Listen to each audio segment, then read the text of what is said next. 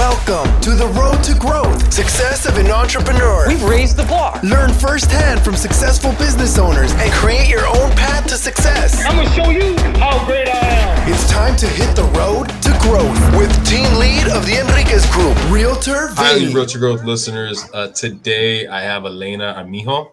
Did I say that right? You, Armijo. you did. You got it. Perfect, man. Well, all the Spanish classes are really paying off for me.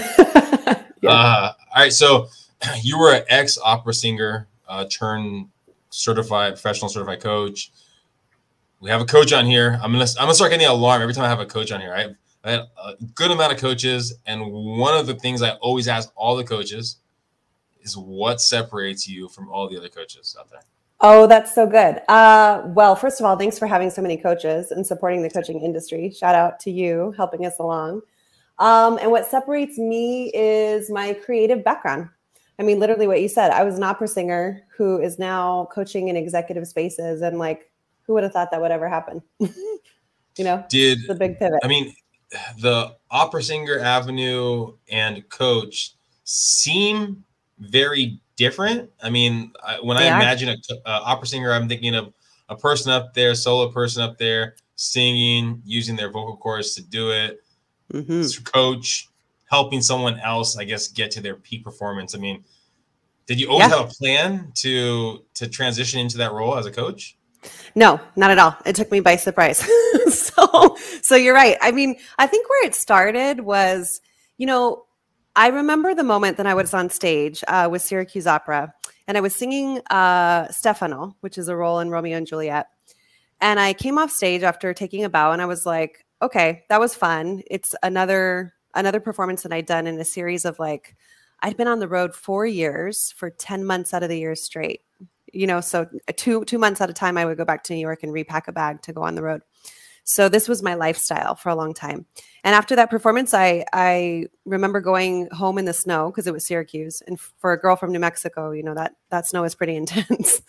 And went to this artist apartment and i'd forgotten to get groceries i think before the performance. I'd missed my brother's birthday party again. And i think i was on like my third failed relationship at that point. So stuff wasn't working basically you know and i was unhappy. So i hired a coach myself to figure out what was going on because by all means i had you know all the success that i'd wanted and worked my whole life for and i was lonely and guilty about my success. So i worked on myself for a good six months and i came to find out that everything i'd created as an entrepreneur at that point right? Because you know as a singer you are a small business Hmm. that you've been working your whole life to build um, and I realized that I'd done it from a point of proving my worth and my value in the world, which came from childhood. You know, my parents were were both um, lovely, amazing people, and I would say they're both workaholics in some ways. You know, they they didn't intend to teach me that, but I think my kid brain walked away making it mean that I needed to work, you know, sixty hours a week or plus to be safe, loved, and successful. You know, so that's what I did. And I never intended music to be a business. I always loved music from a passion. You know, I think I, I my degree is in education, so I always intended to be like a music school teacher. And I just kept saying yes to the money and to the opportunities, which on one hand, you know, is a really good thing because it led me to where I am today, uh, saying yes to opportunities. But I also got to really take some time to figure out what I wanted to do. So when I worked with my coach, uh, I fell in love with coaching. And coaching had never been on my radar. I don't think I even believed in it at the time. I thought it was a crock. And I realized that I'd never found something that I loved as much as I loved music. Um, and these things were same plane. So I went to a program, I got certified, I built a business, and that was eight years ago. And here I am. let's let's jump back. Um, so you Yeah. talked about that you had a coach, and then Mhm. that coach kind of helped you self realize. Was the coach? Was it a, a, a singing coach for opera? Was it a life coach or okay, life coach? Yeah. It was like a life coach slash business coach, but more life coach, I would say. Yeah. When when you're building out your brand as an opera singer, was Mhm. it gig to gig? Was it set routine, or what was it? What did that look like financially? Oh, it's very much gig to gig. So the way the opera world works is you, or it did. I mean, it's changed now a little bit with COVID, right? But the way it worked is you would do like 40 auditions at the beginning of your year for the following year. So Oh, you wow. would so everything is set up a year in advance and it's very much contract to contract.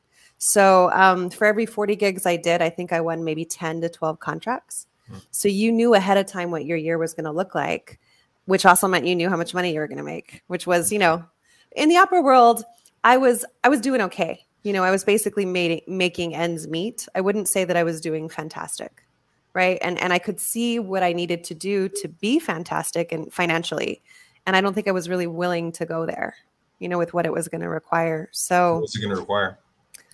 um, I think it was going to require that lifestyle a lot, and I'm I was going to need to totally redefine how I related to it, which I didn't know at the time, right? So if I had it to do over again now, I might have created it completely differently. And I think, you know, some days I think about going back and redoing it with all the mindset work that I have now. Um, it would probably look a lot different, and I'd empower it differently.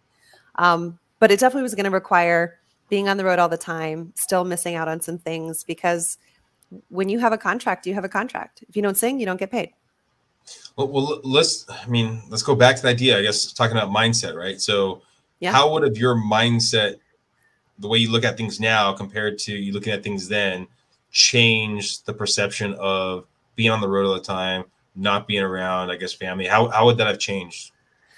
I think what would have changed uh, to start with is I wouldn't say yes to things that I didn't want. Right. So I was saying yes to a lot of things that I didn't necessarily believe in or agree with. So I would have cut that out right away. And I would have only chosen to work with people that I really respected or admired instead of, again, that scarcity mentality of I got to just take everything that I can. So those two things would change immediately. And I probably would make some agreements with myself. Like I wouldn't take a contract unless it was over a certain dollar amount or I would only take a certain amount of contracts per year and be a demand that I actually take rest and travel breaks. And, you know, if there were two or three things that are really important in my year, like a wedding to go to or or something of that nature, those would be non-negotiable for me anymore. You know, whereas before it was sort of that hungry mindset where it was like, nah, I can't do that because that won't lead me to my career. And then, so you're going through this path, trying to get what you can get and and grow your brand. Yep. And when did the idea of getting a coach come along? when I was broken down and lonely. So I would describe that, you know, in the executive world or the corporate world, we call that burnout. I was burnt out. Like I was at my max capacity because I wasn't taking care of myself. And again, I was living, you know, from a scarcity mentality. And then, how did you come across that coach you decided to work with? You know, it's kind of interesting. I went for a facial one day in New York because I was at my wits' end. And I literally was like, I think I need some sort of self care, which was not, you know, common for me to do that. So I, I think I was so broken down that I just needed some sort of like physical touch. So I went for a facial. And this woman who was giving me a facial said, I know the perfect person that you should work with. And I thought, well, that seems weird, but I could at least, you know, trust the universe and that this we are here together having this conversation for that reason. So I took her up on on her offer to contact the person and ended up working with them for about six months. And then, for, we're working with that person. Did you go to another person before you actually started your path to coaching, or was that the person that opened like? I think I stopped. I stopped with her for a while, and then a good friend of mine, another opera singer, who had, we'd been exchanging all this information because she was making such a difference in my life. Yeah. You know, my friend work, worked with her as well, and then my friend joined a coach training program. So she told me about the coach training program that I joined, and she was like, "Listen, this has changed my life. You've got to do this." And I sort of was still very skeptical. Again, like "Eh, I don't know, it doesn't seem like a thing I need to do.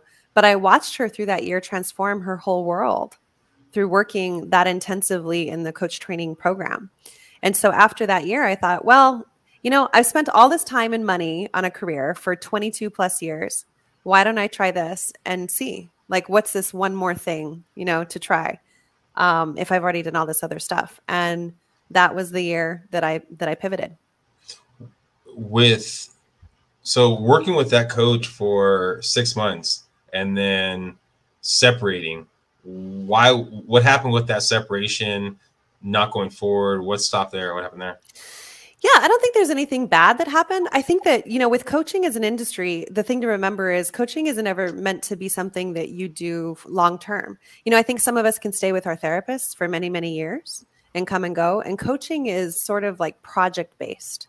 So you come in and you do the work that you have scheduled to do with your coach, and then you might complete for a while. And maybe you come back when there's another project. You know, so I feel like in that six months that I worked with my coach then, I had done the work I came to do, which was like figure out why my life was falling apart, figure out why I held so much guilt and loneliness on the road, and also some healing, some actual healing work from the burnout. And it took about six months, but I was feeling like I was in a much better place um, after that. So, so we completed naturally, I would say. And then when you completed there, you're still uh, in the opera world, correct? Yep. I was still in the opera world, but I was very certain that I needed to uh, find something else for myself because I was certain I didn't want to go back to the way I was doing it. We'd cleared all that out. Right.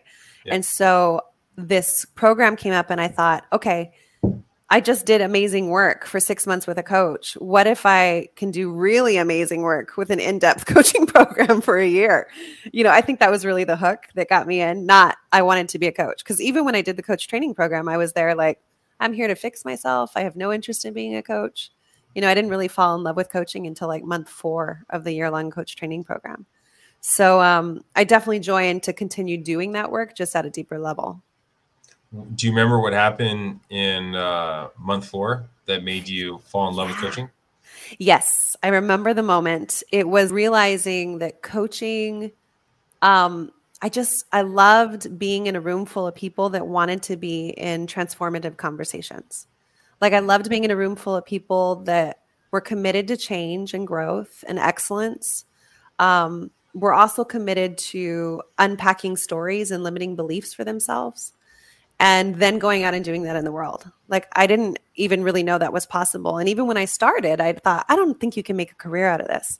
And here I am, you know, with a six-figure business, getting ready to launch an agency, and you know, we'll, we'll probably gross a million in revenue in the next year and a half, right? So having this be a business was to- completely off my radar, but I loved, I loved the impact. I loved the partnership with people. Um, and that's I think that's what I fell in love with first. So you, you fall in love with it, you find that partnership. Now it's about building your your kind of own brand. I know you already built a brand with your opera singing, yet yeah. this is a little bit different, I would say. totally different, right? Imagine that pivot as you're building. yeah. So so what did that look like with the the company? Did they kind of walk you through of how to build your brand, how to kind of grow it or yeah, they help a lot with that. I mean, the coach training program I joined, luckily, they are very good about building blocks along the way as you're going through it. But I really, um, I think the work that I had to do personally was tie what are my strengths as a coach and as a singer that are parallel, you know, and what can I bring to both worlds?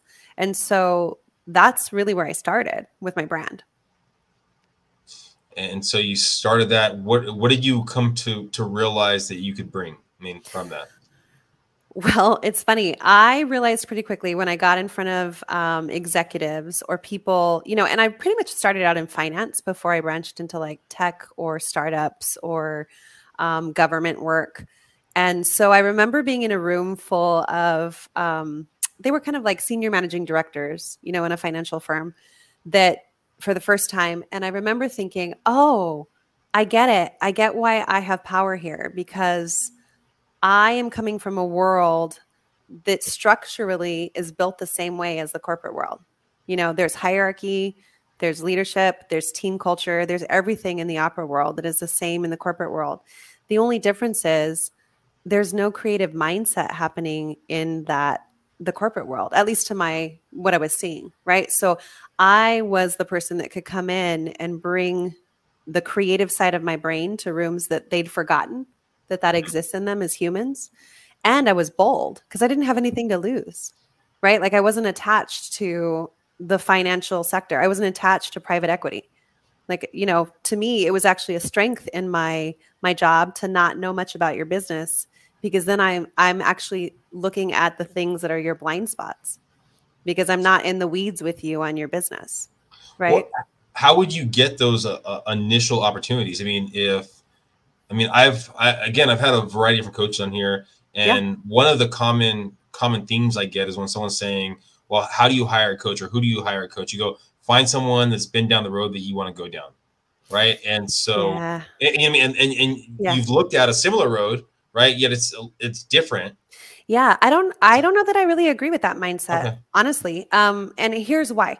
Because uh, just like I said, I think you bring more power as a coach if you know nothing about the business, kind of, because Yeah. you can be objective and non-biased, right? And our whole job as coaches is to listen for context and what stories people are saying without getting on the same side of the street with them. So to your point, how did I build? Um, well, it's not easy, right? I, I do feel like our business is um, you can build it with sales funnels and marketing techniques and all of that. That is one way. And the way that I chose to build it was from organic marketing. So literally, it was getting those first five or 10 clients, and then the work works. So from there, referrals start happening. And to this day, I say my business is built in referrals and relationship capital. That is the only way my business runs right now. You know, so um, I remember my first client coaching for a cup of coffee, coffee for five dollars. You know, saying like, "Buy me a cup of coffee and I'll coach you."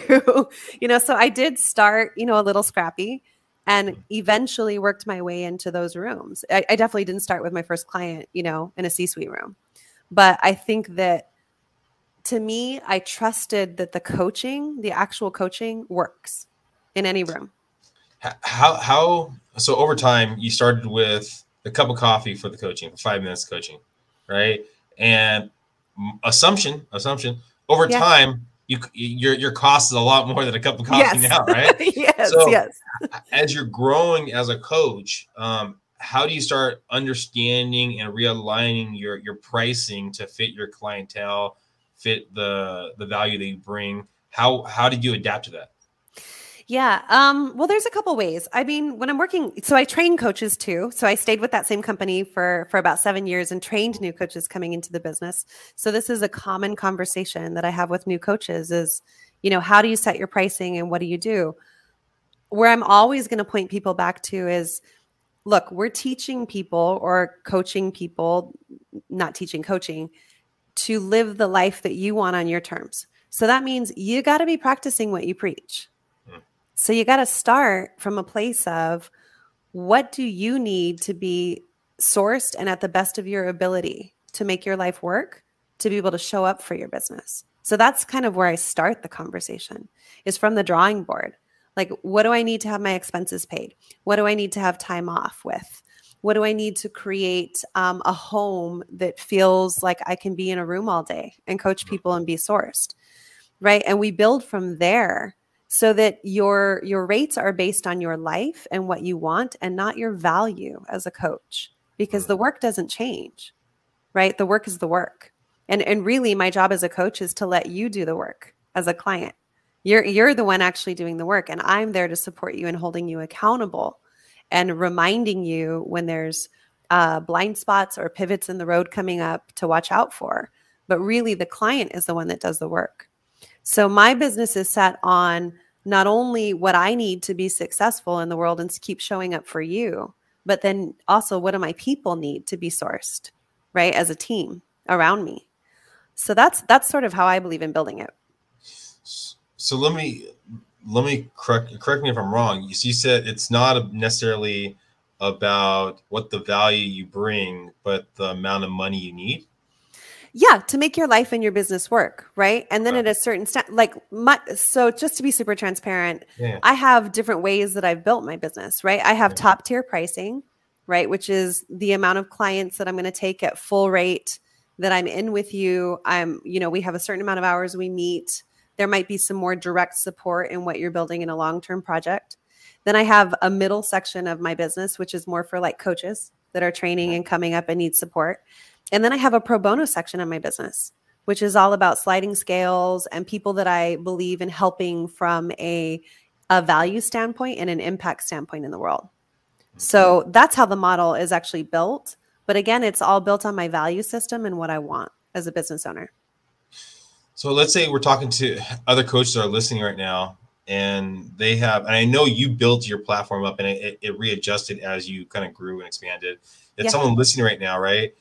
Let's say they only have X amount of clients, Mhm. right? But they the cost that they need to survive is this much right here. Mhm.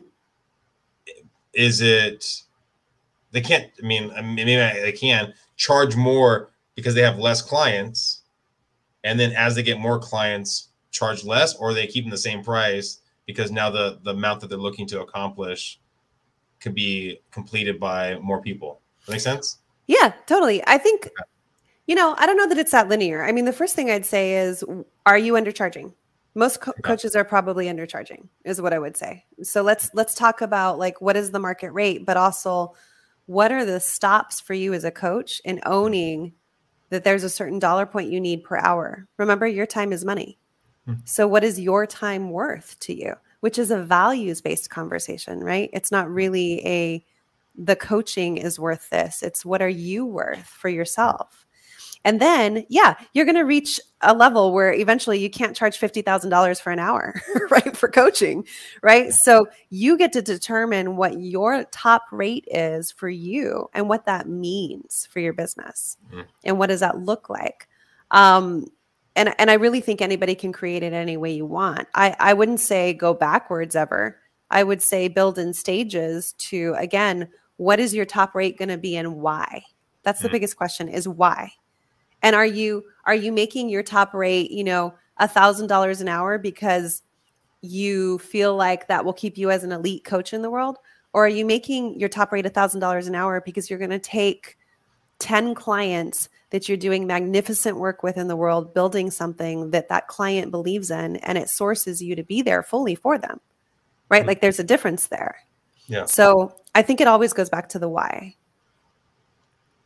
now, now going back to to your why, I mean, helping people out, being in the same room of, of people. As you start expanding, building your business, when did you start bringing on other coaches? Because it, it, sounds like other coaches, right? Are, are, yeah. So you're bringing on other coaches. How was that process? Now you're coaching a coach, right? So yeah. how did that process work out for you? Yeah. So, well, so for about the last three years, what I was noticing is I'd had this conversation we just had with myself mm-hmm. and my rates had gotten pretty high.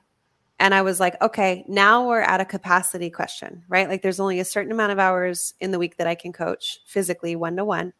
And I'm going to tap out. My business model is going to stop there, right? So, and I've been full. I've had, you know, the top number of clients that I want and need has been full for three years. So now it's, you know, I think this is a conversation many successful coaches get in at this point is how do I scale or how do I expand? And that's when you have coaches that start thinking about, well, maybe I'll make an online course or maybe I will do a retreat you know that that exists in another country for a couple weeks and get people to go so they start thinking of ways to make more money that are outside of the one-to-one model so i thought okay i don't those things don't really resonate with me so what would resonate with me? And what i what i got to is i want an agency of really good coaches that not only are getting paid well top dollar so we're not doing models that are scaling models but boutique model that are still servicing clients at a very high level but we all have a common value system and goal which is having courageous conversations in rooms uh, being part of DEIB in our training, you know, in any corporation. So, really changing culture from the inside out. And the biggest thing that our company is going to stand for is um, people getting more support than they've ever had, right? So, not only are we going to have a bench of coaches, we're also going to have a bench of practitioners that are, you know, like a, a sleep consultant or an herbalist or a nutritionist or a Reiki therapist so there's other modes of healing that we're going to be offering our clients as service to get again a higher level of support that would maybe change a culture in a company that has never even thought about bringing those services in. Right? So for me, the model expanded when I thought about what I'm committed to in the world and what it would look like to create something to expand that. Hmm. Makes sense. Now, what has what have been kind of some of the struggles in, in building your brand? And is it more so in finding the clientele find i mean learning the process building on coach underneath you? Was there any kind of struggles that you mo- mostly had to kind of work through? Oh yeah. Come on. It's not all roses for sure. Um gosh struggles. I think um well as a high achiever and performer myself right? Like uh coming from being a musician where you know, opera singer is a lot like being an athlete where you have to perform at a level of excellence in the world, which requires discipline and structure. So, one of the biggest struggles I've had as I've grown and become a founder now, not even just a coach, has been learning to allow and receive more support than I've ever received. Right. So I'm used to doing everything by myself alone because number one, I can control it that way. Right. but number two, um, I it, it hasn't been big enough to need anything else. And now we're getting into conversations where I don't necessarily know if I want a board. I don't know if I'm going to need partners in the future, right? I don't know what uh, equity structures would look like or profit sharing will look like in this model in three years. So I'm getting to a place now where I'm actually going to have to allow people to come in and uh, be the gaps that I don't have because we don't always know everything, right? And nobody does. And I'm having to really trust that by letting go of more, we will create more as a team, which is basically what I preach. so, you know, it's it's practicing all of that. And it's hard. You know, it's not an easy thing to to to let your baby go and also know that if you fall, it'll be okay. Right? Like and those are the things I'm practicing daily. And um so that's been that's been one of my biggest struggles. I think the other struggle as a biracial woman, you know, has been leveling up. You know, I've now reached a level, and so is my partner, where neither one of our families has ever lived in the house I'm living in, you know, like the style I'm living in. And that's very confronting to be with is as you level up, what are the generational traumas or the limiting beliefs that I've had that even I've blown my own family's mind and myself where where it's now like okay can you again another layer of guilt to shed and remove right? As you as you build and you step into things in the world even though you're giving back it's still something that you have to look at and tend to. So those are probably the two biggest ones right now. How has your your family i mean when you left the opera singing did was your family for it? Were they against it? I mean, when you transitioned to the coach, against it, for it? I mean, how have they been throughout your journey? well, it's great because so first of all, I come from a very what shall I say traditional. I don't know if it's really traditional Latin. My father is Latin. My mother is white, and my my father is very logis like logical. He's a very logical man, right? So to him, like I can remember being I don't know, seven years old. And he took me to the bank and was like, now we're going to open your first checking account mm. and you're going to learn to balance your checkbook, right? Which is all beautiful. You yeah. know, he raised a very independent daughter. yeah. Much to his chagrin, though, because the independent daughter quickly left the nest and never came back to New Mexico to live, you know, and and I think that for him it was always like is this a logical move? Is this a safe move for you? So being being an opera singer was like I don't, this is crazy. You should not be an opera singer. And then I went and did that. And he was like, well, okay. She made that work. So, same thing. You're going to be a coach. What? I know tons of coaches. They're full of it. I don't want you to be a coach. And here we are, you know, again, where he's like, okay, she's doing okay. Right. And my mom on the opposite side was always the free spirit. So she was always like, let her live, let her do what she wants to do. She needs to fly and figure it out. So I think they were the perfect balance for me to be able to take risks, but also know that I was safe if I if I fell. You know, so I think they're happy for me is the long way of answering that. But I also think sometimes um, they're very they're very surprised by the things I try. Now, have if we were talking, let's say in five years from now, we're talking down the road, yeah. right? I know you have growth and all that kind of stuff. Where would you be? Where would your company be? And let's say five years from now five years from now, we would probably uh, we definitely be well known in in circles, like the the people to come to to actually get the support we're looking at for cultural change. Um, we would be people like we'd, we'd pretty much have a waiting list and what i mean by that is people would want to be in with us and, and getting the support that we need all of my employees and coaches would be making uh, great money and source to then be developing their own businesses as well, which is what's going to happen as we do this agency. Um, I would have kids. I would be working less. I would be giving more and more away of the company so that I can have legacy instead of the building stages that we're in now. And um, I I'd probably be singing more again, honestly, but for fun, all fun. Do you think you would transition out fully in the future of any kind of coaching and strictly into the singing? No, I think coaching will always be with me forever. Yeah. I might I might lean back from the larger business and just be more privatized again in, in who I work with. But uh no, I think coaching is here to stay for sure. I, I know you already brought it up I mean once and talked about if you were if you knew some of the stuff you knew today, how you would look at uh, singing in the past. I mean, maybe even go back farther before you even started singing when you're uh, younger kid. Is there any Yeah. advice you might give yourself?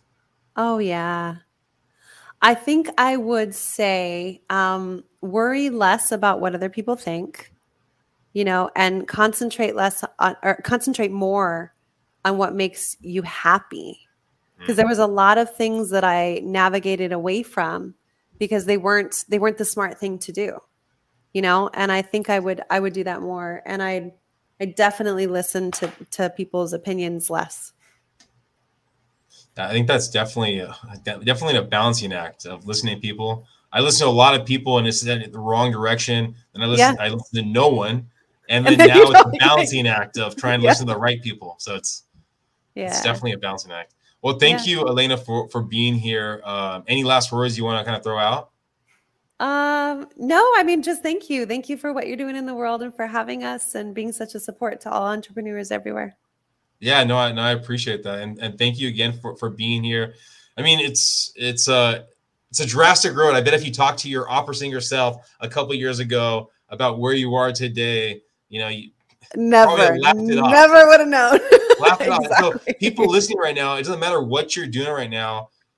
Say yes, maybe not to everything, like Elena learned over time. the things but- your heart wants. Yes. yeah say what your what your heart wants and, and be open to the conversation i mean if, if you didn't at least talk to your friends that, uh, i think it was two different friends or one different one friend that basically told you about coaching you probably would never have gone down this path found that love and grown this kind of empire that you're uh, you're building right now Exactly. Exactly. so thank you again uh, everyone uh, please subscribe please share and then find elena uh, her information will be in the show notes have Thank a you great so one everyone. much. Bye. Thank you for listening to The Road to Growth Success of an Entrepreneur. Please like, subscribe, and stay connected. Visit www.theenriquezgroup.com. Yeah, I created a website. Hope to see you again next week. The Enriquez Group, signing off.